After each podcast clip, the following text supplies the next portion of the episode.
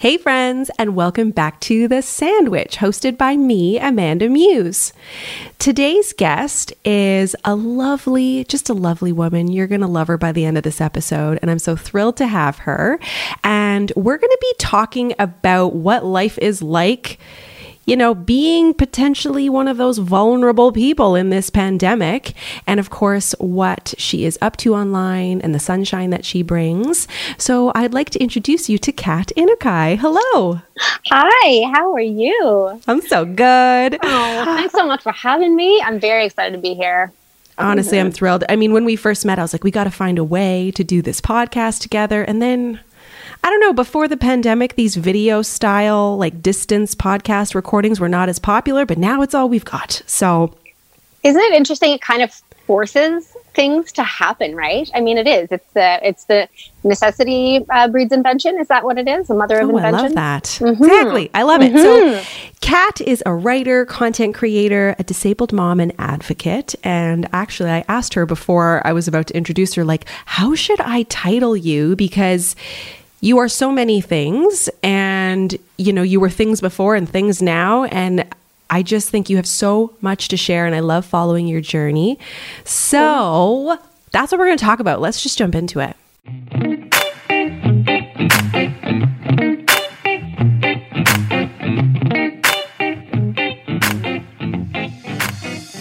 I am this is and this is interesting because it's still new to me as you know mm. this, right? Because when we met, it was very very close um, to my my release from a neuro stroke ward, which is just a life changing experience. Um, I've had I call myself the autoimmutant. Yes, I yeah, I've always had um, uh, I guess you know health conditions and symptoms uh, I got my first diagnosis for Crohn's disease when I was like 29. And then all of a sudden, uh, it just, as things sometimes do with autoimmune stuff, there's a lot of comorbidities, there's a lot of things that happen at the same time. Um, I just started getting diagnosis after diagnosis after diagnosis. And it's actually really interesting because I hid that from a lot of people. I was on Instagram before. I never had the same kind of community that I do now. Um, but it was really interesting. I was very, very worried about what people would think. And if they knew that I had Crohn's, I had mixed connective tissue disease, which is like a lupus crossover, or spondylitis, and Hashimoto's, and Raynaud's phenomenon, and uh, fibromyalgia, all these things that, you know, all of a sudden um, would like of feeling that they were going to define me. So um, it was, I really feel like this is weird. The more I look back at this moment, it was sort of like a universal thing, but I was basically put on a number of different medications to manage my inflammatory symptoms, specifically mm-hmm. for my spondylitis, which is like an inflammation in your spine, and my Crohn's. And one of them was um, was a biologic, and I, you know, I had a really weird adverse reaction to it. Totally atypical, very very rare. Um, and that was after a year of taking it. And it basically gave me a stroke like reaction. Wow. Yeah. So imagine this like, I'm hanging out with the kids and my husband Heath, and we're playing lightsaber games as one does. And I'm tired and I sit down and they're still going at it. And all of a sudden, Heath looks at me and he says, Honey, did, you know, did, did one of the kids hit you in the face with a lightsaber? I was like, no. And as I started to try and say anything else, I felt like all of a sudden I was like, you know, losing the ability to speak. So, wow. Yeah. He looks at me and my, my face was drooping on the one side. Um, and I all of a sudden started feeling incredible weakness. I couldn't feel, you know, these very classic stroke symptoms. So it was very, very scary. Uh, I was a little disoriented, and um, we ended up initially it's so weird because there are so many bizarre symptoms in autoimmune conditions that I was like, well, I don't know. Is it really important that we go to the ER? Like, just not even, it didn't sink in. Just because and just random th- stuff like this can happen? Is that what like you almost get used to weird symptoms? So you're just like, the, it's fine. Totally. And I, I don't know if a no. lot of people realize that, but like literally autoimmune diseases can shift day to day. Inflammation can change day to day. I mean, I'm not a doctor, but it is really interesting the amount of people in my community who say, Today I can't walk. Today I have a migraine. Today I have neuro symptoms. You know, and then that also means that the next day that will be uh, it will be a, a day of ease for them you know or a day of mobility so it does shift and that's one of the reasons why i was just like i don't know what's going on and wow. I never dreamt that the time I got into the car and I was like giving my mom like, you know, like just okay, this is what we should do with the kids or you know what I mean? Like kind of like really blasé. I did not dream that I would not see my kids for a month. Wow. Yeah. And it was so really to catch people up. So you have two kids I and do. so your daughter is how old? She's 10. She's 10 going on 19, but she's oh 10. my god. I know. I feel like I have one of those. And then your yeah. son is five. He's five. So yeah. When did this happen? This stroke? She was eight, and wow. yeah, and he was three, and it was very trauma- traumatizing for them. It was very. It, there's especially with Vivi, who's older, and I mean, obviously, but she she um, that concept of like seeing something happen to mom seeing something. And she's seen me at the hospital. I've been there a number of times um, for like my Crohn's or to manage symptoms for a variety of my conditions. So, you know, I know that that was a triggering moment for her um, because I've I've walked her through those triggers. But but Harrison, he is so little. he was time. he was very very scared, and he was he just didn't I mean, I didn't know what was happening, so I couldn't even really guide him through anything. But he was very, very scared, very traumatized. And, um, you know, I have to say that it, they, they had what I would absolutely consider a mild form of PTSD after I came back.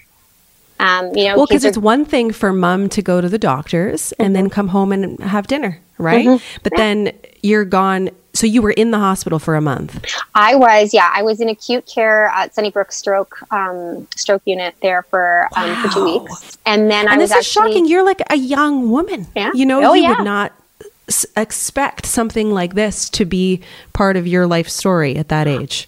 If you would have told me um, two years ago, even three years ago, um, I was having such a different life uh, but that that I would be the person that I am now today. That I would be using mobility aids, but that uh, but that I would actually have more more of a fulfilling life now than I ever had.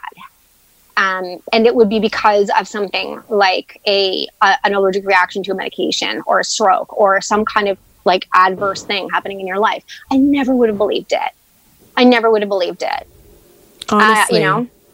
Yeah. So I met you, let's see. So I met you was you it last like, year? It's been two years ago yeah, now, hasn't it's been, it? It's been two years, and I swear. So I met you in June. I got it was April. So I met you two months after. I was really interesting. Yeah. So I met, and she's this tiny little human. You're just small, just small. and at the time, you were walking with a cane. Yeah. And I think when you see someone with a cane or whatnot, you, you know, you're not going to ask outright but you were chat. We were chatting. We were sitting on the little bus, and I think eventually it had come out. You had shared with me what had happened um, and what you were going through. But again, it was very much not something you were sharing publicly. Yeah. Um, but you were mulling the idea over of like, how do I share this journey?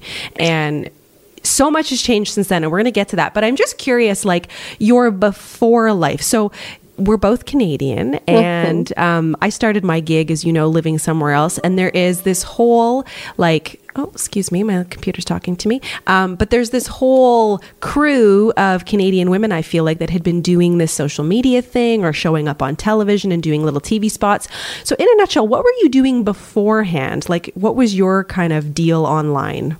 So my deal online was I started uh, blogging. Uh, I had my little parent blog. It's called The Bump and Hustle, and um, I wrote for ten years. Uh, it started when uh, I was just when B was fresh, and you know I was a mom trying to navigate um, a consultancy and motherhood, and so I smushed them together, and you know I all, all of a sudden found this community of women, and it was really great. So that grew. I was, you know, on Twitter, I was engaging a lot on social media. Like it was just sort of what I was doing. And that also naturally led me to doing a lot of producing and working with brands on the other side, which was really great. And um, and then what was interesting after that is that also led me back into film, which I've been dabbling in for for years since I was like in my late, I guess, in my early twenties, really. And um, and it was really neat because it kind of it, everything kind of seemed very much like it had its own flow. Again, I was hiding a lot of myself from the world. And it's really funny that we, we build these identities of who we are and we look at our achievements based on all these things that in our head are so separate from us. And those are our goals. And um, yeah, I. I was really cutting like 50% of myself off from people because I was, had this other secret life that nobody knew about. Right. Because, well, and then to be fair, though, to discuss life during those times, like, you know, I was doing a similar thing, but far away. But it was very different, the stories that people were sharing. So different. Um, we were not going that far beneath the surface to share vulnerabilities. There was no Brene Brown doing TED Talks about you know how yeah. to share and taking shame off the table and all of that. So I mean, it is like light years difference now. So you know it's almost like you so you go through this this wild journey and i want to talk more about it in a moment because i feel like honestly when you're talking about it i'm like i can't even keep up with the la- the lingo is so different when you're experiencing these autoimmune um, yeah. disorders diseases but you know it's like you had this foundation set for what to already like how to share, you know, how to set it up, how to do this thing. And it was like, okay, well, now life is different and I want to share a different story. So everything else was there. It was almost just your, okay, I got to step into this light and start sharing it. And so I remember talking with you, like, you need to get on this and talk about, you had mentioned this autoimmune thing. And I was like, yeah. this is genius. So yeah, like when, when did you decide to pull the trigger on that? Like, was there someone that inspired you or were you just like, what if there's you know, someone like me you know? Yeah actually i have to say like you and i talking that was amazing. I i i really it was really interesting because that event that we went to um you know I had a lot of really really amazing women at it. And it was i i've always really really taken strength from like women who especially as entrepreneurs and as creatives are willing to just be generous like not you know not hoard their information and not be like no you know but really just like, hey, there's room for all of us. And actually, that was one of the things that I think you and I talked about first was like, there's so much room for all these women, you know, to share and to be successful. And I instantly, um, I just instantly loved like your energy. And when we were chatting about YouTube stuff and video, and how I had had this existing platform before. And it was, you know, I had like, I never actually re engaged YouTube yet. I still haven't done that. But, mm-hmm. you know, we mm-hmm. were really just blue skying it and it became this real thing, you know, and that is, that is, I think, how a lot of people like how things manifest, really, right? Like when Ab- we talk absolutely. about it and we have the courage to talk about it as opposed to just, you know, holding it to ourselves and thinking, well, maybe one day that would be nice, you know? And, mm-hmm.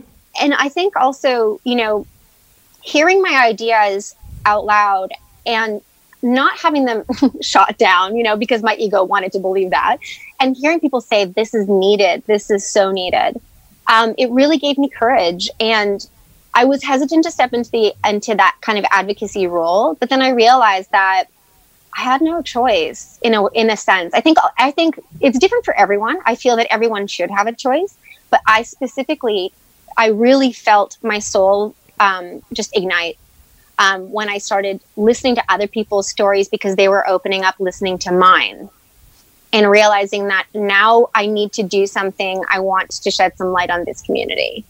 And um, absolutely, that was it. And you know what? I started doing IGTVs instead of YouTube because it was a, actually a functional hack. I did have a couple cognitive issues that I have been coming up with strategies um, for in order to kind of like keep doing what I'm doing. And it can be overwhelming at times. So the traditional YouTube setup that I had going just wasn't cutting it. But you know what? Grabbing my phone and having that really small user interface, boom, I was able to do it. I was able to mm-hmm. edit on my phone. So that's what I did. And that's what Absolutely. I've been doing. Yeah. And, and, to, and also to, you know, talking about video, things change so quickly. Like mm-hmm. two years ago, IGTV and all this wasn't, it was just on the cusp, you know? Yeah. And so video, talking, anything, content was YouTube. And so now there's just, I love how accessible it is for people because you're right. You know, YouTube is a beast. And if you want to tackle it, it's, it's a machine and you got to be hooked up to it. Where I love how, you know, Instagram and TikTok now and all these other places, it's much quicker. You're just like, I got an idea. Boom, boom, boom. It's out, you know? So, I love that, and, and accessibility is a big deal. Like you said, some days yeah, you may days. have symptoms, and some days you may be feeling great, and and so you need to have something that's super easy to maneuver. You know, that's exactly it. And I mean, even with you, like you've noticed, like there are days that, like I'll text you, or I'll, and mm-hmm. there's days that I leave these voicemail, I leave voice messages for people. It's like the I give gratitude every day for the tech for like little tech like that where I can just like touch a button and just say something. And if I'm having like my motor skills are off or my eyes aren't working or something, then it's just like the easiest thing. And it feels even more intimate. Like it's nice, you know? So I love it is, that. Yeah, it is. I, I, really, I have to say, I never thought also that Instagram would be like where I live because I used to be such a Twitter girl, or and even just Facebook, you know. But on, well, that's that's so passe. It's yeah. like we're aging ourselves with Facebook. Yeah. uh, okay, yeah. so I learned something recently. I was talking with a mm-hmm. friend whose younger sister is dealing with, um, uh, I don't know which autoimmune disease, but mm-hmm. something. And she just kept, and I said, Oh, a friend of mine talks about that. I was thinking about you. And she goes, Yeah. And it's a strange thing where, like, once you get one, it just seems like other ones start piling on. And I was like, Wait, like, I sensed that from certain things you've shared online what's that about? Like, maybe you could help, like, for some of us that just don't understand autoimmune diseases and like what how that changes you like why why might that happen so here's the thing again and i have to also say this like i'm not a doctor i wish i was sometimes i really do mm. but here's my my there's there's going to be different camps on this okay so i'm going to talk about the sort of there's the traditional stuff where you talk to your specialist and then i think that there is a trauma element to it. I think that there's a more energetic side to it. And, um, you know, this might be a little woo for some people, I get it. But here's the thing. Um, when you are, it, it's incredibly difficult. It's incredibly difficult to get diagnosed, I find. Okay. The diagnosis uh, process, unless things are already so pronounced, okay, like you have, it, it, like textbook, for example, colitis symptoms, or you have textbook lupus symptoms. Um, you know, it takes an average of like 10 years for people to be diagnosed with things. Yeah, it, it, it's a lot longer. And I don't know why specifically more with women. I talk a lot about this in my feed but I find that women get gaslit a lot, especially because we have we have more hormones, we have uh, you know we have motherhood responsibilities. Um, you know, I I was told literally in my early twenties when I was um, complaining, and I had I had Crohn's then, and I wasn't diagnosed. I said I was like I, you know, have really bad lower right quadrant pain. And I was told that I had an eating disorder and then referred to a psychiatrist or, or, actually a psychotherapist at the time who told me that my lower right quadrant pain was a manifestation of my stress and that I needed to do some meditation. She wasn't wrong. I still meditate, but here's the thing it was real. We were. It, wow. Yes.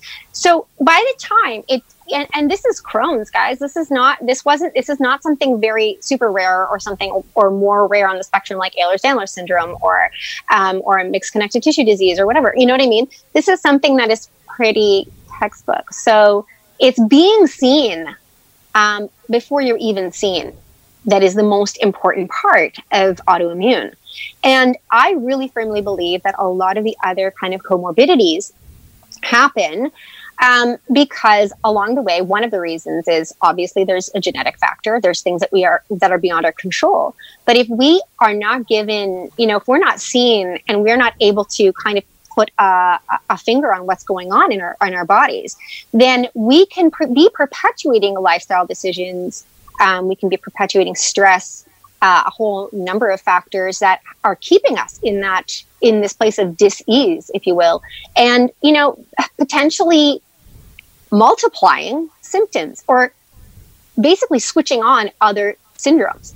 Um, right. This is something that nobody's 100% clear on. There's so much research going on. And um, unfortunately, I mean, I know a lot of it's stopping right now because of COVID, um, because we obviously need our focus on that. But it is, it is a very, it's very interesting how many people have like a collection of autoimmune conditions. Um, something that I have POTS, which is uh, postural, postural orthostatic tachycardia syndrome. Okay.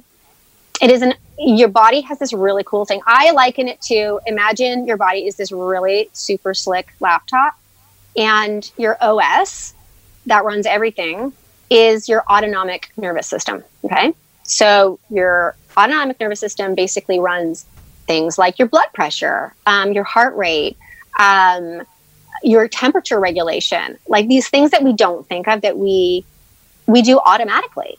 And people who have dysautonomia essentially are people who have autonomic systems or OSs that do not work properly. It'll shut down different apps, okay, basically.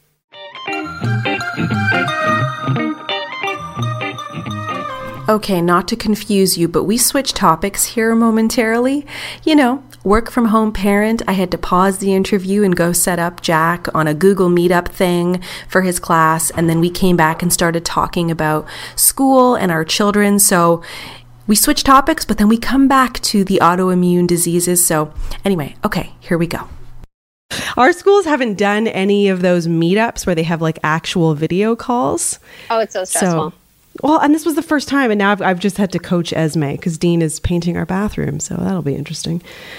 Honestly, it is. Um, the the whole i mean not, i don't know if you want to talk about it later on or not but mm. like the, the but the schools the school announcements the fact that that there's no more school i thought harrison would take it worse but he's okay because he kind of adjusted to he doesn't like this he hates it but he's sort of okay with it now Mm-hmm. Um, V is in a five six split, and because of that, her best friends are in grade six. They are all graduating. She doesn't even get to say goodbye. Oh, that's so hard. Yeah. Honestly, yesterday the teacher, so Jack's teacher being SK, and then the assistant uh, came by and just like waved and said hi to Jack. And I got all emotional. I was like, don't cry, you know, but.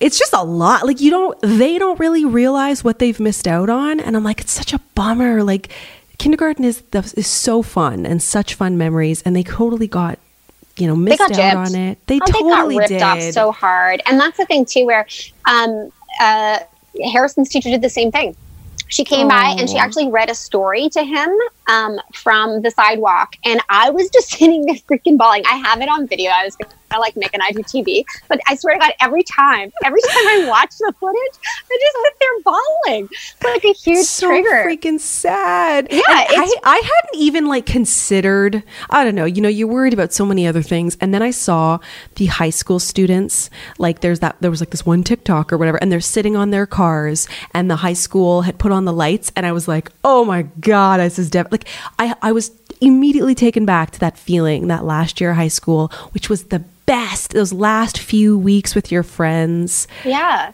Oh, it's so it's such a bummer, honestly. I'm I'm curious to see how once some of the restrictions are lifted, how communities come together to celebrate people who have missed out on these things.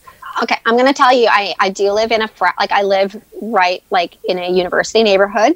Mm. Um, and we have a lot of student activity and a lot of youth activity as well. And I will say that um, although I would love it, I would have loved for oh, to just see them wearing masks at least.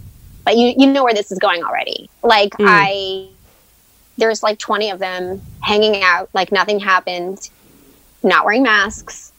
And it it, it really terrifies it terrifies me on a number of different levels as a mom as as a just a human, you know, in this time where I'm like, you don't understand that what you can now do is spread it to so many different people. Like just by hanging out together, you could be carriers, you don't even know it.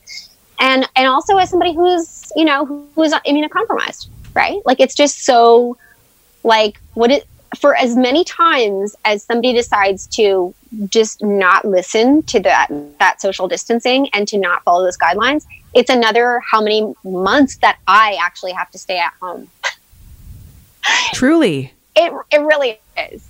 It really is. And it's like the, the weird thing too is that I I'm working on a piece because this has all been brewing and I don't know about you but I've been really finding that a lot of this it's so much harder for me to distill things because usually with an event that is somewhat traumatic or stressful, right? It it starts and then it stops and then it's mm-hmm. in the past and we can then process that, you know, and like get resources that we need or whatever we need in order to like make the best of that for us.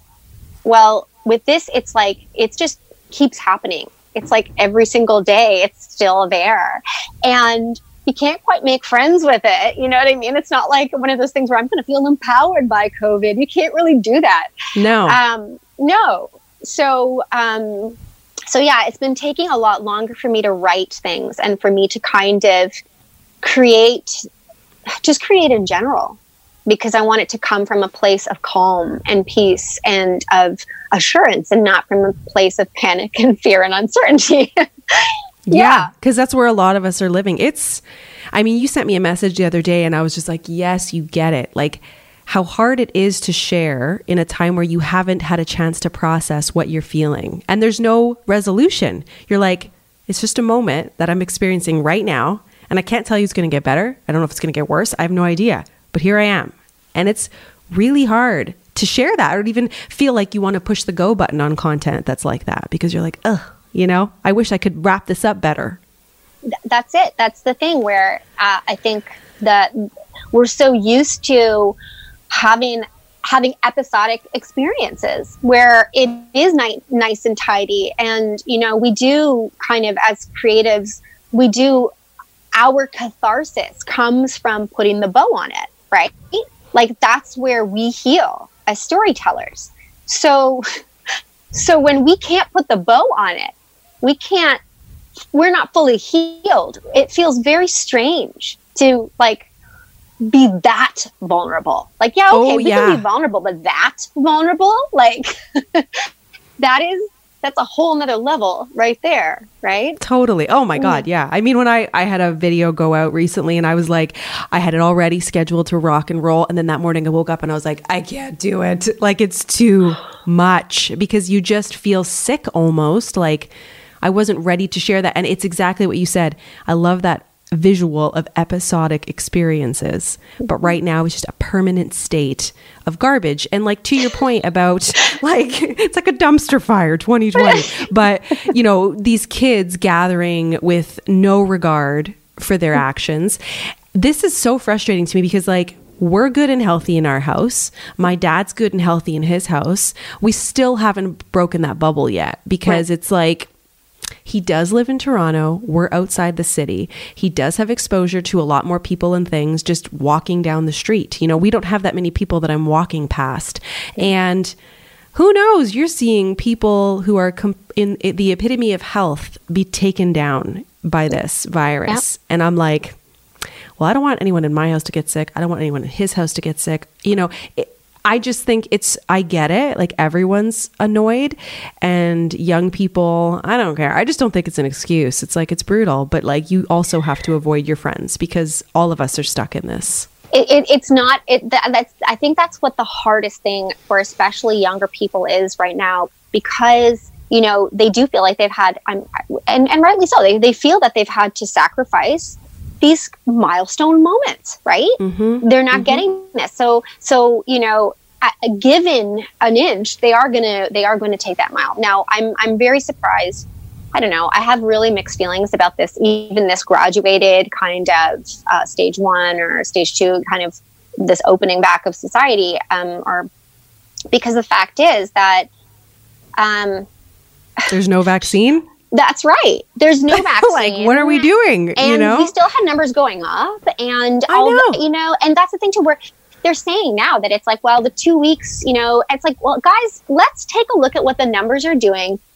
About 19 days after Victoria Day weekend, Mm. let's just take a look, okay? And maybe we should have waited those extra 20 days, you know, and just to make sure that that was, I don't know, before we start opening everything all over again.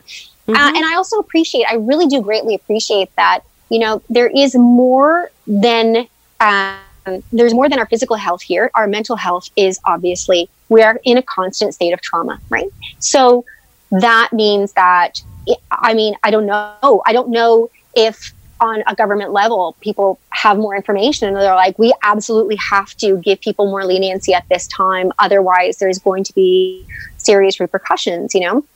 I also don't know whether or not they've looked at it and gone, if this does get huge again, what is the PTSD going to be like afterwards? you know what I mean?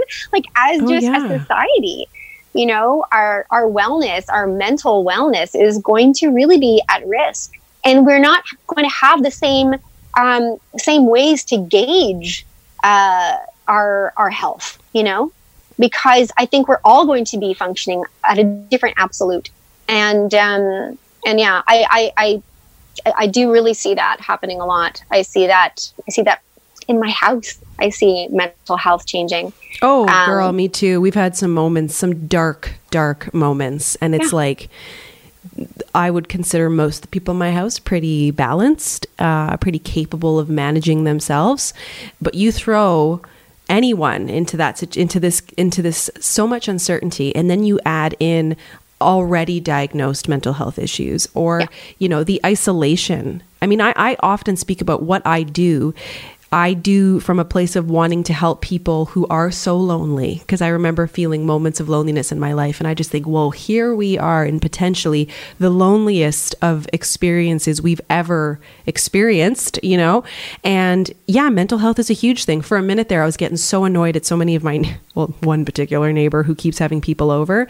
And then I don't know, I'm not as angry, maybe because the sun is shining more. I can like get out in my yard and let out some steam or something. But I'm like, you know, maybe there's other things at play. And I, I sometimes, there might not be, they might just be jerks, but they also might have a daughter who's maybe living in a domestic violence situation or something Yeah, and needs sure. to be out and like have exposure to other things or is struggling mentally and, and their health is just deteriorating. Who knows, right? But it's, I feel like they're just, I don't know. I know what you mean. It's like these phases keep opening, but what does that mean? That's all good and fine for everyone who could potentially get the virus and recover. Yeah, but like exactly. But for if me, one of your little yeah. Mm-hmm. kids gets exposed to it and they're a carrier, like who knows, right? So, so, that's that's the thing too, and and something that uh, we're going to see a lot more information. I'm hoping flood um, our our feeds um, about about the details of.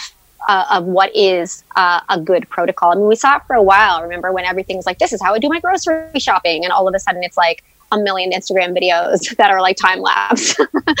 so, but the thing, you know, I, I did one. Hey, come on. But like, you Yeah. know, but it's just, it's like, it's interesting. What we need now are discussions around things like protocol. And so, as you were saying, it's like, okay, you have your dad and you have your household, and you know that potentially be able to visit, but there's a lot of fear there. And there should be. There should be. You know, that's the thing where, um, just because a government official says, "Oh, it's okay, you can visit now," it doesn't mean that they're in control of, of, of the spread of this thing.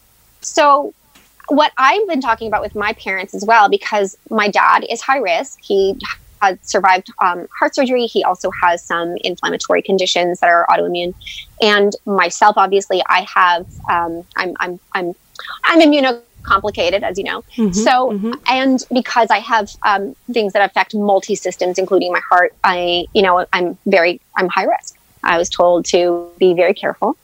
And it's terrifying to know that, like, to have to preface things in the family constantly, like, okay, mask on. You know, I don't want to, mom. I don't want to put my mask on. Okay, but you know, like, we can't be carriers. Like, it's just like so surreal. It feels like I'm scripting like some kind of bizarre, like, I don't know, sci fi thriller or something but that is just a normal conversation as is with my my parents okay mom i know you want to see the kids and we miss you very much but the the the chance of me getting it can be exponentially increased by one tiny difference in protocol.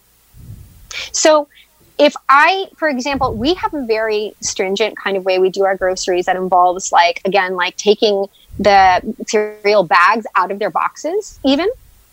And um, the the the fruit comes right into the. We don't even bring bags into the house, um, and they go right into water. I'm wearing gloves and a mask. I'm, you know, like the whole thing. Basically, I'm masked and gloved and everything. But if if my parents, okay, even if they followed what they see as a very stringent protocol, if they do one thing differently, one if they just if if they forget just once that they shouldn't be touching their mask and then they're with the kids even if they have a mild case or let's say they're just carriers mm-hmm. it's what happens when the kids come home to me what happens and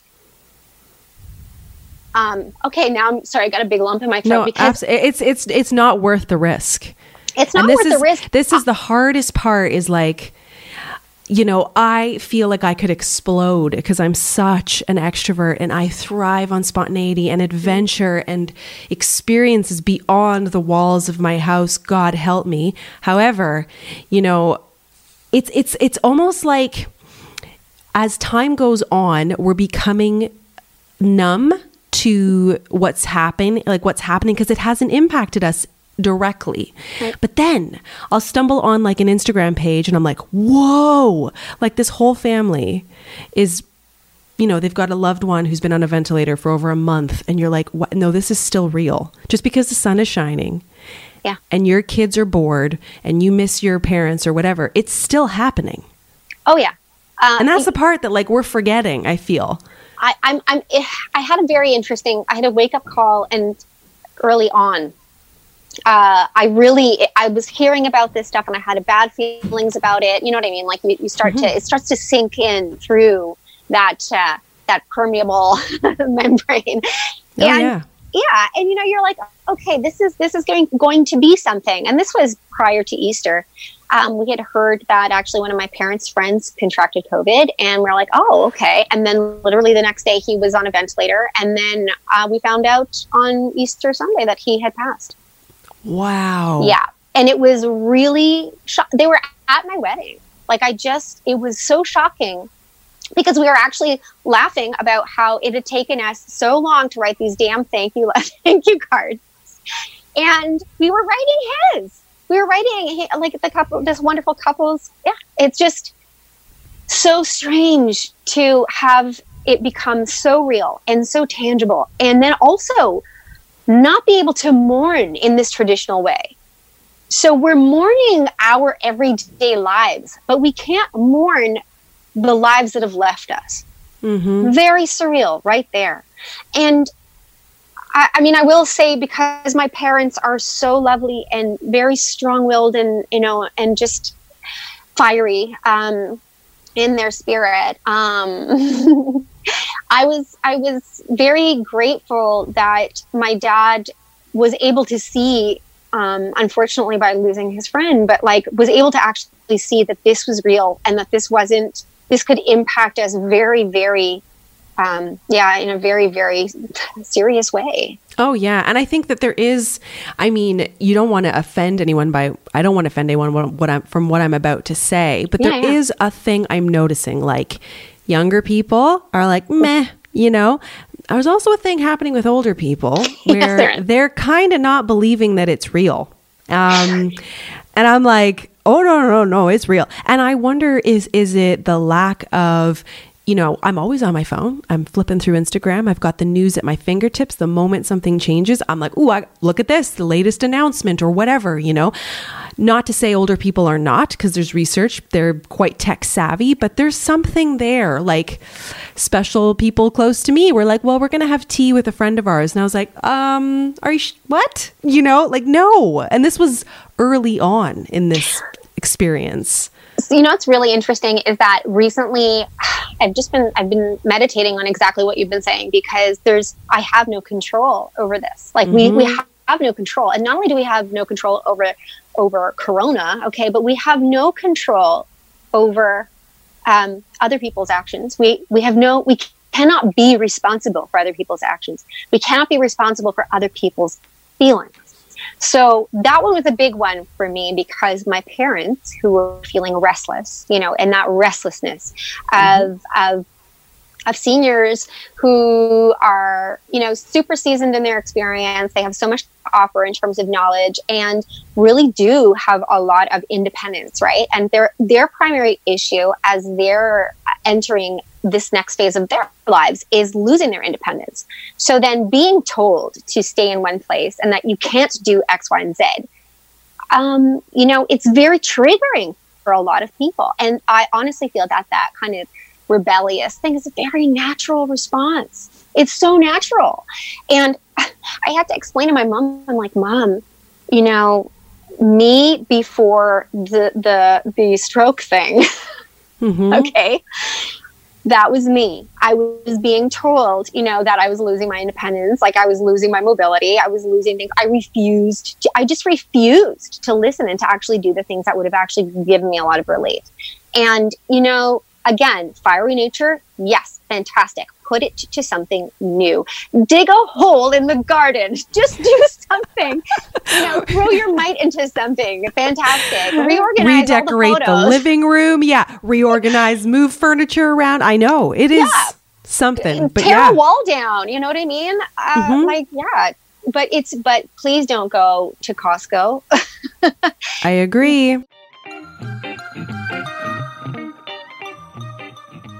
So I'm one just, thing you mentioned mm. through this, I, and it's something I hadn't even thought about in that way, but was the the protocol and looking yes. at it like one thing different. And you just you really kind of put into words that I was thinking. So here I was mm-hmm. yesterday just talking to dad and I was like, okay, well, if you did come over, like how would we do that? You know, like the kids love to roughhouse with grandpa.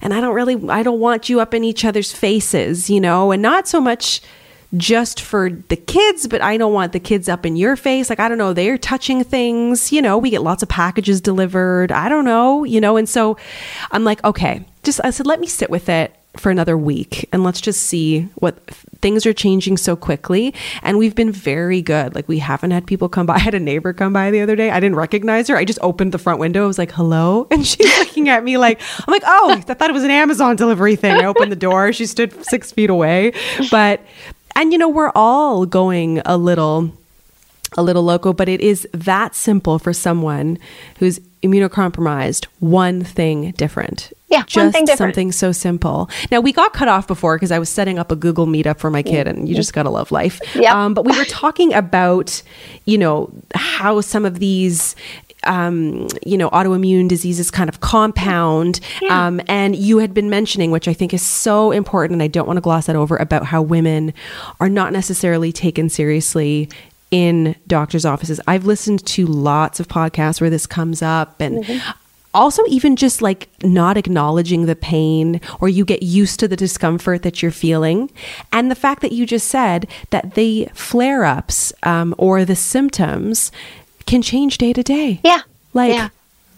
yeah. Like, I think um, is rheumatoid arthritis an, an autoimmune it is. disease? It, it is. is. Yeah. So interesting. So my grandmother, who's gone now, but she had rheumatoid, um, and she had, but then she had a lots of other little things that started to pop up, and I'm talking like well into her life, like 60s and beyond.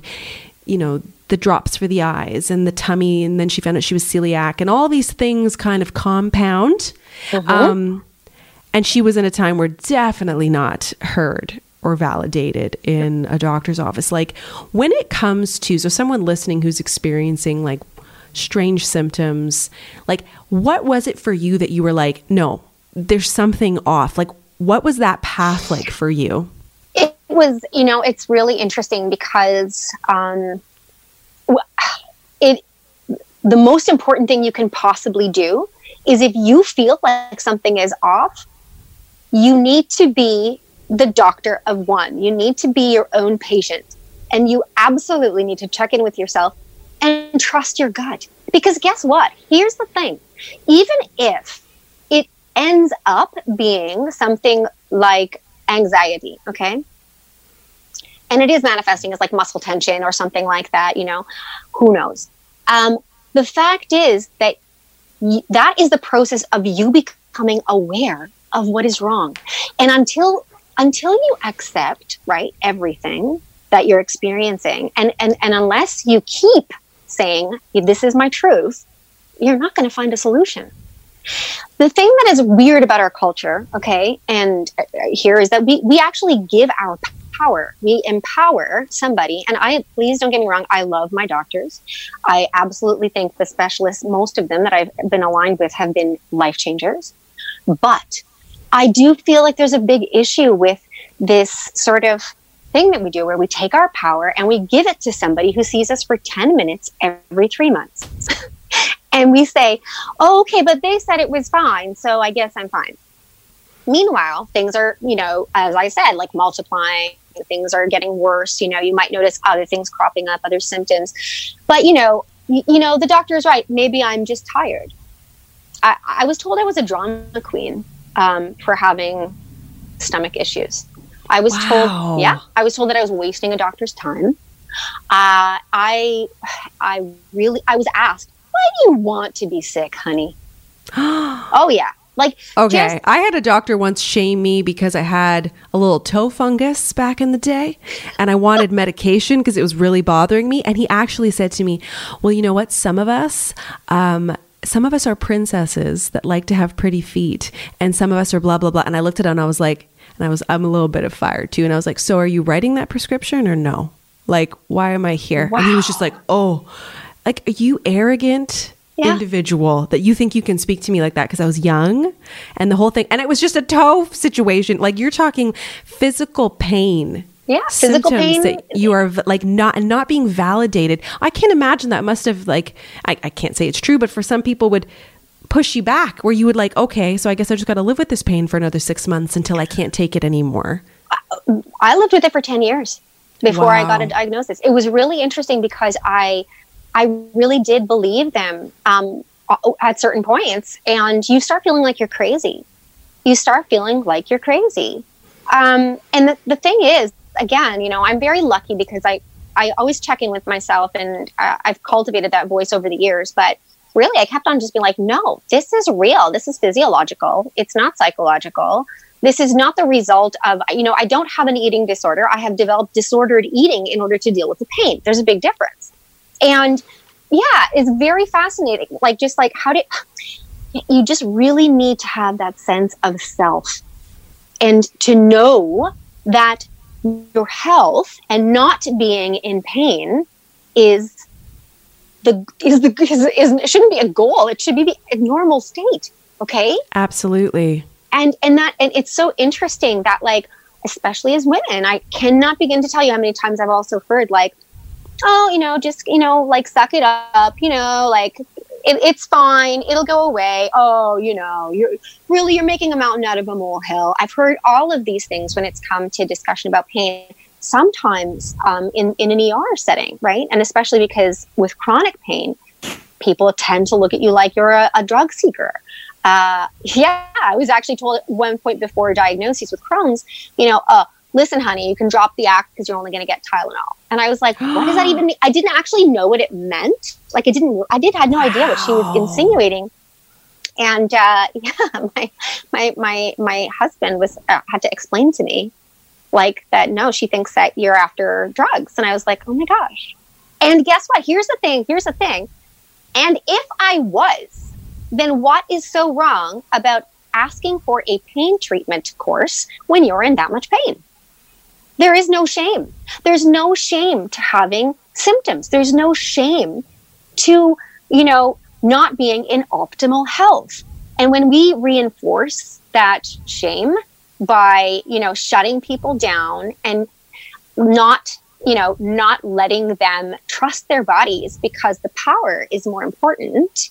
Oh my gosh, you know, what are we doing as a society? What are we teaching our kids? Right? So and some any- and, and like and correct me if I'm wrong, but some of these autoimmune diseases are not visual, right? That's right. Like mm-hmm. so I'm just imagining, as I was thinking of my grandmother. So here she's got like really painful eyes or something because her eyes are like really dry or I don't know what. Mm-hmm. How do you explain that to someone? Then someone looks at you and they're like, well, maybe it's it's could be a symptom of this and well you just yeah take advil you'll be fine take tylenol you can't like take a blood test necessarily and immediately get results that are going to tell you what this is. Like you said it's so difficult to identify which one you have if you have it. And it just you know it, it seems and it's it, for me it's almost like my god it's overwhelming as someone on the outside looking in. I can't imagine being in it not being validated. Wow. I think w- one of the interesting things um, that i noticed myself doing and that I've changed, I've shifted, and and this is, I think, I, I would absolutely, if anyone's listening who is in this situation, um, maybe hopefully it will help. But I used to go into doctors' offices and I'd be so unsure and I'd want them to guess. I had ideas. I may I may have even done some research about some of my symptoms, but I'd kind of like leave it out for them like breadcrumbs, like this breadcrumb tra- trail. And I'd hope that they pick up on it and then say, sure, we do that. Let's do that test. Oh, you might have something, you know, you might have, uh, you might have a, a, lupus crossover, or you might have, um, you know, even something like psoriasis. Okay. So it's really interesting. Now I go in and I'm like, I think I have psoriasis. yes. You know, and, and it's, but it's very interesting that the shift in power and ultimately I'll have doctors, even a, one my wonderful doctor will say, "Why do you think that?" And I'll say, "Well, you know, I have this marking on my skin. I got this symptom, whatever, da, da, and and she'll say, "Okay, great, we'll do a blood work," or "Okay, let's let's um let's refer you." And she now knows me obviously over many many years and over many hunches that I've had that have now become correct diagnoses. That's the other kind of at least it was very validating in that respect but like she knows that I know my body and mm-hmm. that I'm I'm not gonna I'm not gonna take a seat, you know. I health. love that. Oh my god, this is such a good takeaway. I'm very much a firecracker like that. Like I've had some cramping before my period, and I was like, okay, I know that I have this one thing. I'm a like I'm 99% sure. Prove me wrong. I'm open to it. So I go in and I actually will write down notes. And this is a good thing too for people if you're stressed because I can sometimes um, I have a problem where I respect authority too much. Oh, like yeah. like I'm like, well, no, you're in that position, so you're obviously right. You know, but Uh, what you're saying, like you know yourself, you know your body, and I think it's okay to get a second opinion. Like I went into this doctor oh, and I yeah. said, I think this is what's happening, and she was like, okay, like you said, why do you think that?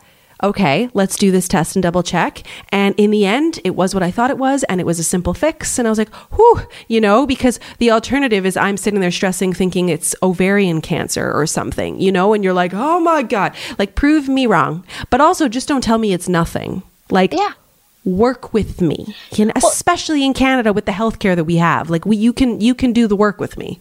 You, you know what's really interesting is this is and this is such a huge thing too is good patient syndrome okay? I call mm. it good hmm. patient syndrome. I don't know if it's an actual thing but this is something that we we we realized was a massive block to me getting the resources that i needed because even if i was in excruciating pain i'd been shamed so much that i learned to downplay it even if I was in a, you know, having really se- serious and extreme symptoms, I'd say it wasn't that bad because again, I'd learned to downplay it. I wanted to be a good patient. I wanted to be a good patient for the doctor, not for myself, for the doctor to make their lives easier. And it really, really, this kind of everything hit a wall when um, we realized that I had I had to go for MS testing, and because of some of my neuro symptoms that weren't leaving, and my cousin is in a wheelchair. He's incredible. He has primary progressive MS. And I had a conversation with him. I said, I'm, I'm scared because they haven't gotten back to me about with my results. And, you know, I just want to be this good patient. And he let me have it. It was the best pep talk I have ever had. He said, you know what, Kat? Um, a good patient is the one who calls every freaking day and asks for the damn results because it is that important to you. Be a good patient for you. make them work so hard to get the answer and to get you off their back that you can finally start a treatment for yourself, that you can finally step into good health. Okay, that is being a good patient. And I just, my mind was blown in that phone call. From that moment on, I started being a good patient for me. That's incredible advice. Mm-hmm. Wow. Yeah. We are so scared. We're scared to ask, right? So, and, and and for some of us that have that tendency toward you know just be a good a good patient and I don't want to burden you with more but here I am you know if you waited 8 months for that appointment you take that appointment by the balls you know what i mean and you sit there and you get what you need and i and sometimes you do have to kind of do a little dance where you're like going back and forth with this doctor but you're like no no no I know you got lunch waiting, but we're talking, you know, and like you got your own life and your own issues, but so do I. And we're here doing this thing, right? Exactly. Okay, so you mentioned MS, and one of the points I wanted to talk about was since you started sharing your journey, it mm-hmm. seemed that there was like a couple celebrities starting to share their journey. And I've been following, you know, what Selma Blair is doing on she's her amazing. Instagram. Oh my God, she's incredible.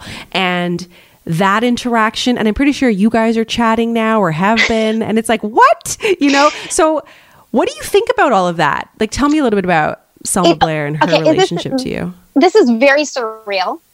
Um, and and and honestly, like I mean, it, it, it it's just I have the Alinker to thank for that. Um, okay, tell people what that is. So I will. It's very this cool. Is, this is very, very, very cool. Uh, it kind of uh, ties into me following Selma Blair because for my wedding, I was looking for some like blinged out cane ideas, and actually, that's how she popped up into my feed.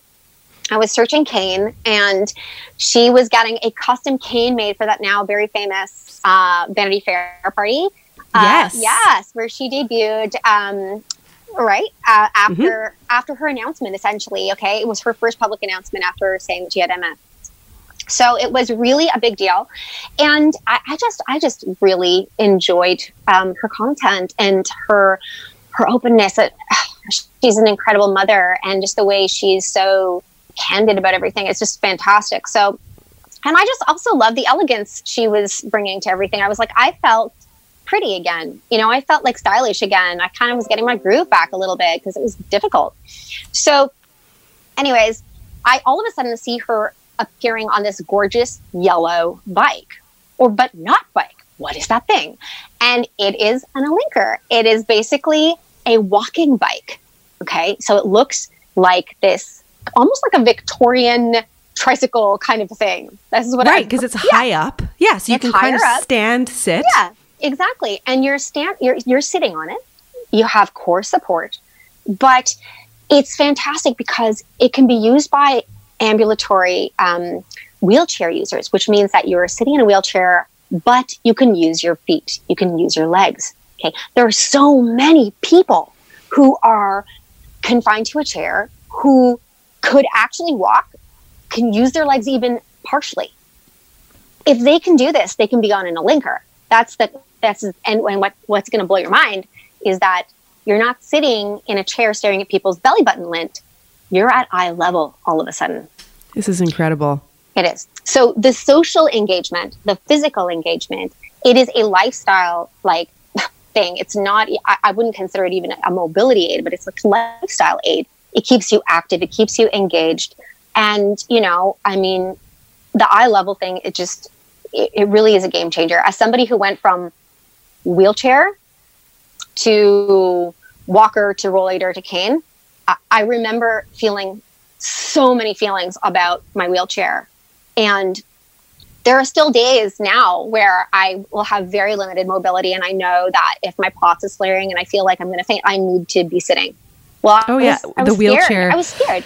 Yeah. Oh, uh, my only experience, I keep bringing up my grandmother, but she was little, just little like you, and she got she would not sit in a wheelchair like her ankles got really bad because of her rheumatoid arthritis and she and her hands were really bad like and i just think well before her hands got that bad you know she could have used something like an Alinker and what an amazing because oh, yeah. she was like i'm not no i'm not going to sit in a wheelchair not well, that there's anything wrong with it but it's like she just couldn't she couldn't let go of that you know what's amazing is that, and again, wheelchairs are incredible things, but mm-hmm. but what I love that you're saying this is that is exactly how the Alinker came to be. Mm. Uh, Barbara Alink, okay, is the inventor of the Alinker. She goes by B, okay. B and her mom were out on the street at one point, and um, her mom saw somebody go by using a rollator and said, "I, I'm not. I, I'd rather die than use one of those things." Essentially, and that's what set this whole thing in motion. B essentially created this incredible vehicle for change because she didn't want her mom to have to use a rollator. Mm-hmm. Or be use- confined to her house. Because my grandmother was like, at the end, we couldn't do anything. We had right. to be at home because she couldn't walk for long distances. That's right. And finally, we were just like, no, we're going to the mall. We're putting you in a wheelchair so you can come and enjoy, you know, and be with us and do fun things you like to do. But this is, I, I mean, I follow all of these people as well because I just love you and I love what you share online. and I'm like, what's happening with here? I'm following all these people with the Alinkers. So all of a sudden, though, like it was like, oh, this Alinker popped up. And I'm like, cool, follow them. And then I'm like, wait, Kat's talking to Selma Blair. Hold up, Kat has an Alinker. What is happening? So do you have one? So yeah, so this is the the the oh my goodness. Okay, B is a huge believer in in radical generosity. Okay. Forget traditional, like, she's an, like, Kat's an influencer. Kat's gonna, you know, go in a collab with, you know what I mean? No, no, no, no, no. forget this. So B reaches out to me after I was in the hospital, um, and also I just I was I had just had my driver's license taken away from me temporarily oh, because my yeah. symptoms were so bad. And as a mom, that is terrifying. Okay, you're just like, Absolutely. that was the only thing I felt like I had. Mm-hmm. And B was like, look, I'm in town. Why, and I have an Alinker here. Why don't I just, you know, drop it over for you and, you know, you can use it for a few days. Or uh, actually, I'm sorry, I interpreted for a few days because she was in town for a few days. Mm-hmm. Well, she just left it at my house and was like, no, you, this is for you to use. So I was like, "What? Hold on a second. Because these are these like, are not a cheap and uh, no, no, they're thing. not. This they're, is an expensive thing. No, and they are definitely economically accessible because she does a lot of crowd fundraising for them. But I was really blown away by this. I was really blown away. Um, so I'm like crying and freaking out, and I was crying practically. I was like, "Oh my god!" Like it was just, well, I, it was so beyond. And and you know, I think a lot of us will you know if you're not exposed to someone who's experienced what you're experiencing or you're even aware you know this whole the the monumental thing where Selma Blair walking in with a cane like these are big deal events. And so it's when it's outside of your bubble sometimes it's hard to pay attention. But i was like i don't know enough about this and i want to know more. And it's been really interesting watching it as an outsider like and how much it's actually impacted your life in a positive way. Like i've seen you out with your kids it, yeah. on the sidewalk and you're oh like gosh, wow yeah and and that's the thing where it's like i i feel so empowered by this incredible thing like I feel like I can go to the store. I feel like it's wonderful for exercise. Um, I have my independence back, and I and beyond that, you know, there are so many for me specifically. Like as I said, my POTS um, kind of gives me this like fainting spell. You know, it gives me sometimes my blood pressure can go all over the place, and I need to stop. I need to sit. Well, the only other option would be a wheelchair, and you know, I just it makes things a little bit less accessible. I don't have to think like that anymore because I'm getting, I, I'm able to sit, you know, I'm able to actually rest and regulate my, myself and my symptoms as I'm, as I'm being mobile. It's, it's, it's, it's really big. So yeah. And it, it's the whole community. There is a hashtag Alinker family. Okay. They have so many, basically everybody comes together and helps everybody.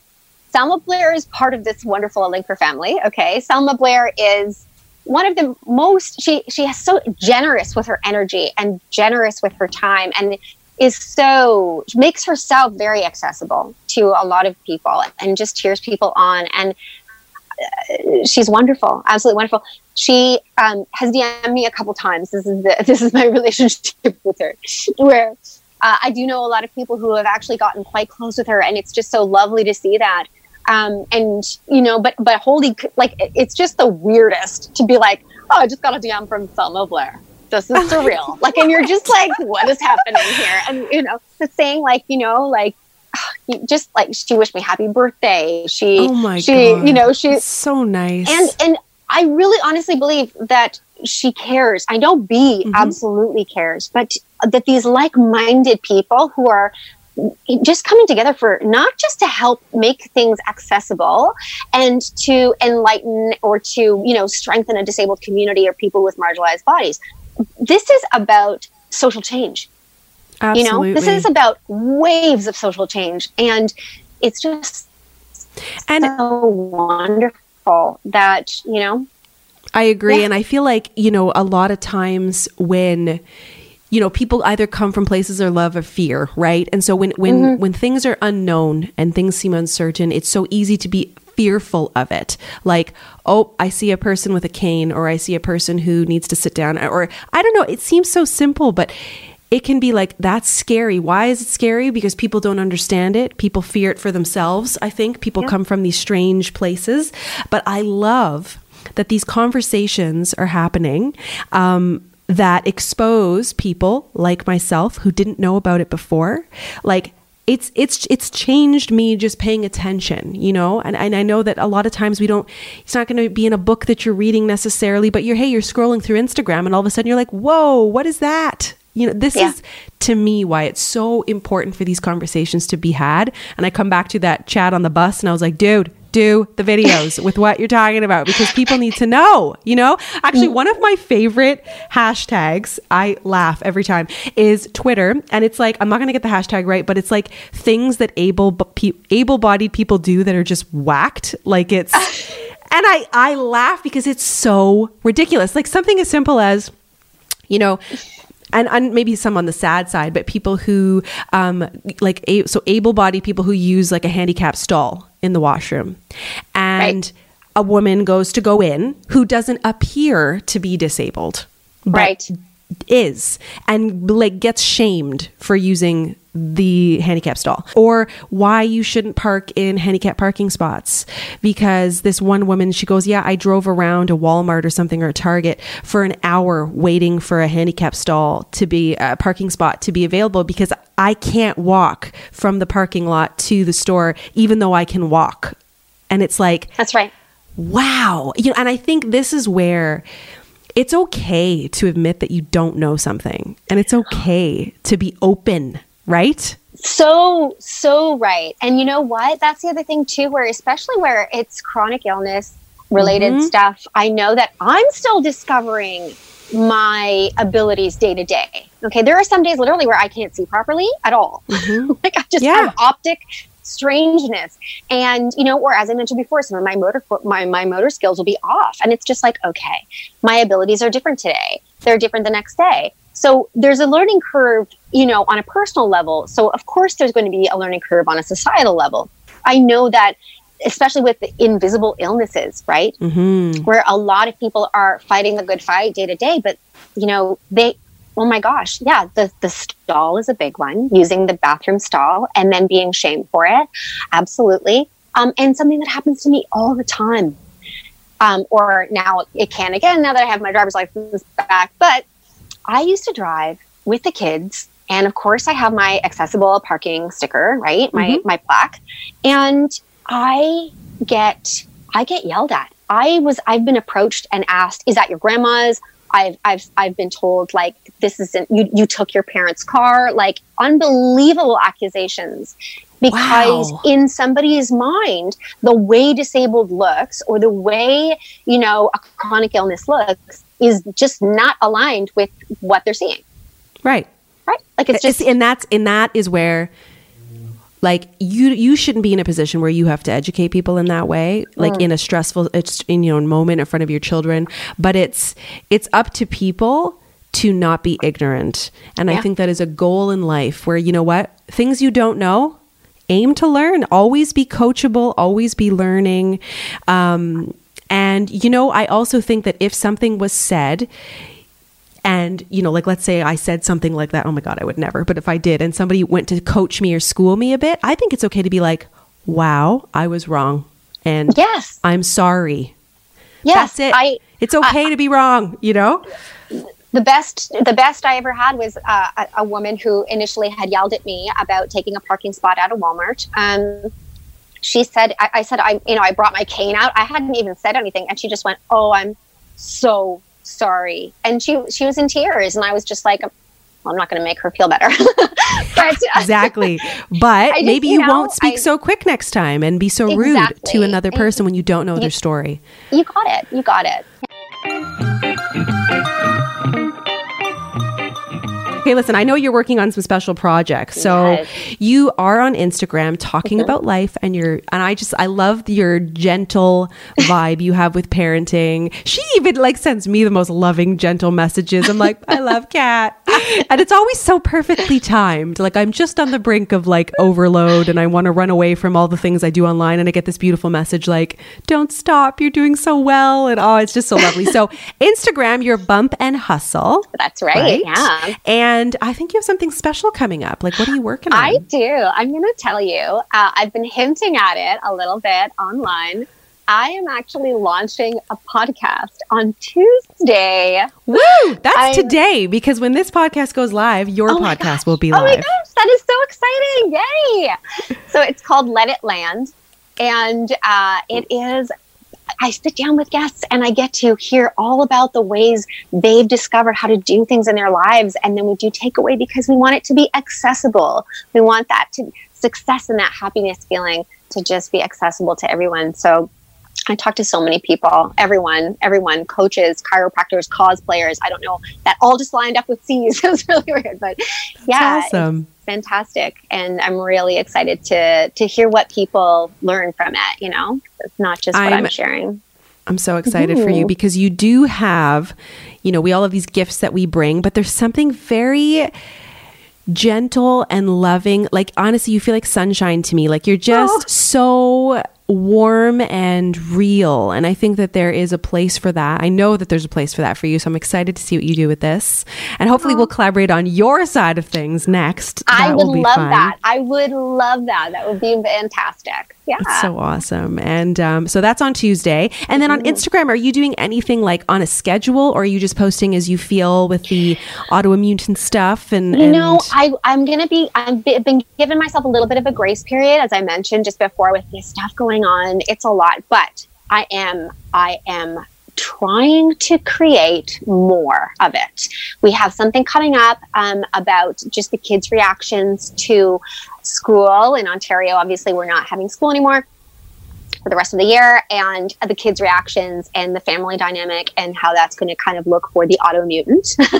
Absolutely. and, yeah, because it impacts everybody differently. So, you know, but uh, and then and then and then I'm hoping to be doing weeklies again, which is something I am uh, I'm I'm finding the new groove with on this crazy school at home schedule thing that we Honestly. all have. It's well, like even in this recording, like I was interrupted yeah. like four times. It's like, oh my god, I don't even know what we were saying. Um, and it's it's hard, but I think, and and what's the beautiful thing is, don't get me wrong, like schedules are not required on Instagram. People just love to see you show up and be there. Um, because, and I think too, when you take on a new project, you want to pace yourself, right? It's like you want you're learning this new element. Podcasting is so wonderful. I think that podcasting is also so new in Canada, so it's so exciting. Not new in Canada, but not as many people are like adapting to create them. And I think there's such a resource. And on me specifically, I constantly seek out. Initially, it was on you know I wasn't realizing it, but I love to listen to women tell their stories and women being highlighted. Um, because there is so much expe- expectation to do to do everything and to do everything so well and it's wonderful when you decide to do something that's like a little bit out of the box and you're like oh my god look at this woman has this thing and is also going to create this story and this this entertainment for us so i'm pumped lady it's going to be awesome oh i'm so um, excited this was so lovely. I love chatting with you. Thank you. I love being here. I love chatting with you too. It was so much fun. Same. So much hope, fun I hope everyone enjoyed this episode. Be sure to follow Kat. I'm going to put some links below to her podcast where you can find her on Instagram. And uh, I guess that's it, guys. I'll see you in the next one. All right. Bye.